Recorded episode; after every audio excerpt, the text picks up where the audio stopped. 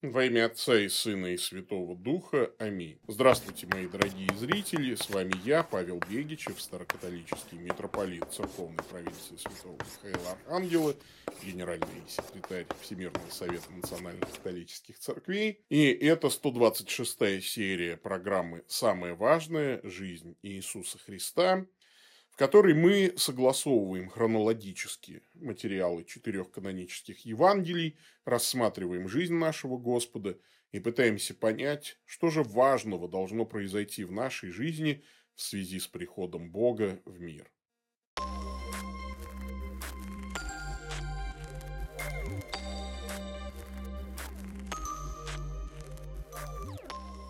Многим известна эта история, как в 1963 году прекрасная Марлен Дитрих проводила концерты в Советском Союзе. И когда ее спросили, что она хочет посмотреть, она неожиданно сказала, хочу увидеть советского писателя Константина Паустовского. Это моя мечта много лет. Все были ошарашены. Кто Паустовский? Вот эта суперзвезда, подруга Ремарка и Хемингуэя, э, кинозвезда, кинодива, женщина небесной красоты. Кто такой Паустовский? Чего? Какой писатель? Он уже был очень старенький, его нашли, его дол- долго уговаривали с ней встретиться, наконец уговорили. И вот в громадном зале, в ЦДЛ, все были ошарашены сценой, когда Марлен Дитрих упала на колени и вот, припала губами к руке писателя. А потом встала и, утирая слезы, сказала, что в своей жизни она прочла немало книг, но самым большим событием в ее жизни был маленький рассказ советского писателя Паустовского «Телеграмма». Она его прочитала в переводе на немецкий, в каком-то сборнике для немецкого юношества, и с тех пор мечтала поцеловать руку, которая вот это написала. «Я счастлива, что я успела это сделать», – сказала она. «Спасибо вам и спасибо России». А ведь Паустовский на тот момент был практически забыт. Мы часто забываем о людях, о людях маленьких, с нашей точки зрения. А они ведь могут оказаться весьма и весьма великими и самыми важными для кого-то. Когда люди пропадают из нашего поля зрения, они могут исчезнуть вообще. С глаз дало из сердца вон, как говорится в народе. Христос говорит, что с его детьми такое иногда случается. Есть люди, на которых мы обращаем мало внимания. Конечно, в пределе Иисус продолжает говорить о детях, о малых сих. С детьми тогда особо не церемонились. Это сейчас детство, это что-то такое великое, да, детей э, надо любить, дети – цветы жизни. Раньше к детям относились, я уже говорил, как к слугам, дети умирали, Выжил уже хорошо, никто особо ими не занимался, не воспитывал, растут себе и так далее. Вообще детство считалось какой-то такой болезнью, от которого нужно побыстрее вылечиться, стать взрослым и тогда уже полноценно трудиться, тогда ты уже считался полноценным человеком. Но вот такое отношение, как к человеку малому, неважному, неполноценному, такое отношение встречается не только по отношению к детям но и по отношению к взрослым. И вот такие люди, малые люди, достойны заботы. Давайте прочитаем сегодняшний фрагмент из Евангелия от Матфея, 18 глава, с 10 по 14 стихи. «Смотрите, не презирайте ни одного из малых сих, ибо говорю вам, что ангелы их на небесах всегда видят лице Отца Моего Небесного ибо Сын Человеческий пришел взыскать и спасти погибшее.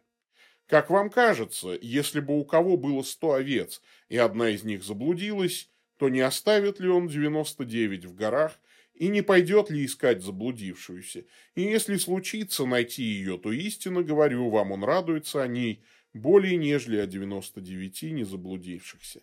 Так нет воли Отца вашего Небесного, чтобы погиб один из малых сих.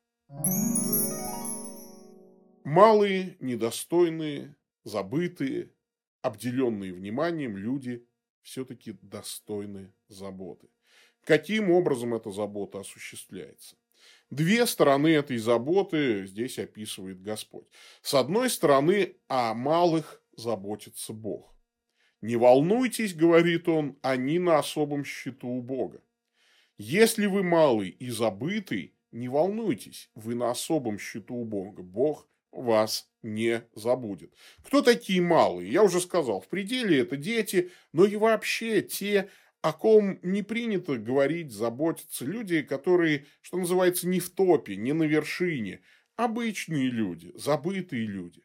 Но Бог принимает их ангелов вне очереди. Ангелы их на небесах всегда видят лицо Отца Моего Небесного. Конечно, это не выглядит так, чтобы перед престолом Божьим ангелы там пихали друг друга и говорили, там, твой-то подопечный моего обидел, а твой там на моего первым чихнул, пусти, я первый Богу, значит, все это доложу. Но, чтобы обратить внимание на малых, это, похоже, приоритет Божьих дел. Мы ведь тоже ранжируем дела по важности. Поэтому в Божьем ежедневнике записано принять ангела того человека, который отвержен на земле, чтобы восстановить баланс справедливости. Бог ведет активный поиск таких малых, заблудших и даже отпавших, презираемых. Да? Если бы у кого было 100 овец, и одна из них заблудилась, то не оставит ли он 99 в горах? 99 оставлены. Хотя можно было бы сказать, ну ее эту дуру, эту овцу, один процент. Это же статистическая погрешность. Но нет, говорит пастырь, пойду искать, и радость моя будет неполной, если ее не найду. То есть Бог заинтересован почему-то в нашем счастье. Ведь мы все были когда-то потеряны и малы с точки зрения церкви, с точки зрения, наверное, там каких-нибудь самоправедных таких фарисеев. А Бог ценит каждую нашу минуту. Он не захотел отдохнуть, не сказал, а, ну я и так устал, пусть помучается эта пропавшая овца, так ей надо, пару суток подожду, пусть хорошенечко оголодает, больше ценить будет, потом пойду ее искать. Но Бог не считается с твоим малым статусом. Он идет искать пропавшего грешника, малого грешника, самого распоследнего ребенка. Кстати, да, он пришел взыскать и спасти погибшие. Дети также нуждаются в Божьей благодати, в Божьем спасительном крещении, э, в том, чтобы им был прощен их грех. Поэтому церковь всегда крестила детей. И только еретики перестали это делать. Кстати, это очень похоже на то, как однажды в 2002 году, я помню, Папа Римский э, посетил Азербайджан еще это был Иоанн Павел II, это был официальный визит в Баку, и тогда многие кричали, а это какая-то политика. Католиков в Азербайджане сколько? Их 130 человек. Ну, по самым там смелым подсчетам 300. Во всей стране 300 католиков. Нет, это не факт, этот факт не позволяет расценивать визит главы Римо-католической церкви как пасторский. Несчастный журналист. Все думали, зачем папа приехал к 130 верующим. Многие сегодня говорят, там, глядя на нас, а сколько вас там старокатоликов-то всего? Ну, может быть, там, пару тысяч. Ну, это что-то как-то мало. Ребята, ради одного приходит Бог на землю. Пасторский – это визит даже к одному человеку. Притча в любом случае отвечает еще и на другой вопрос, а когда уже нужно опустить руки, когда можно махнуть рукой там на отпадших, на малых, на забытых, и ответ – никогда. Иисус не бегает за грешниками, призывая их к спасению. Он спас нас, дав приколотить свои руки к кресту. А приколоченные руки уже нельзя опустить. Нельзя сказать, ну все, опустились руки. Не буду. Бог не опускает рук. И Бог приготовил фонтаны радости для нашедшихся, заблудших, кто потерялся, кто потерялся из виду. Если случится найти ее, то истинно говорю вам, он радуется о ней более, нежели о 99 не заблудившихся. Много важных и ценных находок. Кто-то ищет бозон Хиггса, кто-то ищет потерянный телефон, ключи от квартиры – кто-то ищет документы потерянные, кто-то ищет людей, оказавшихся в смертельной опасности. Я очень хорошо помню, как в Чили группа горняков оказалась погребенной заживо в шахте фактически. Но они там были живы, там в руднике обвалилась порода, и 32 человека оказались отрезанными от внешнего мира. Спасатели сразу приступили к поискам, но надо бурить было, и непонятно было, где точно бурить. В общем, только через 17 дней пленники этого подземелья подали первые признаки жизни. Они привязали к сверлу бурильного аппарата записку. В ней они говорили, что они целы невредимы, и уже с ними на следующий день установили телефонную связь, переправили им первые партии питания, воды, медикаментов. И благополучно завершилась спасательная операция. Это было в 2010 году. И вот я думаю, вот ты сидишь и погибаешь, и вдруг видишь, бур спускается, да? И очень глупо сказать, так, тихо. Не надо, ведите себя тихо. Не надо привязывать записку. Не будем подавать признаков жизни. Может быть, так нас вернее спасут. Да нет, конечно. Некоторые грешники, кстати, себя так ведут. Надо затаиться, чтобы Бог нас не нашел. Но Бог очень радуется, когда находит грешника. И люди радовались, спасли, всех спасли. Это бывает не всегда, но вот то была радость. Бог, кстати, не гарантирует положительного результата своих поисков, если случится найти ее.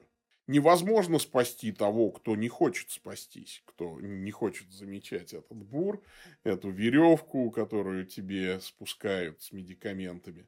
Бог ищет и зовет, но человек игнорирует часто Божий призыв. Интересно, что вот здесь пастух берет найденную овцу на плечи.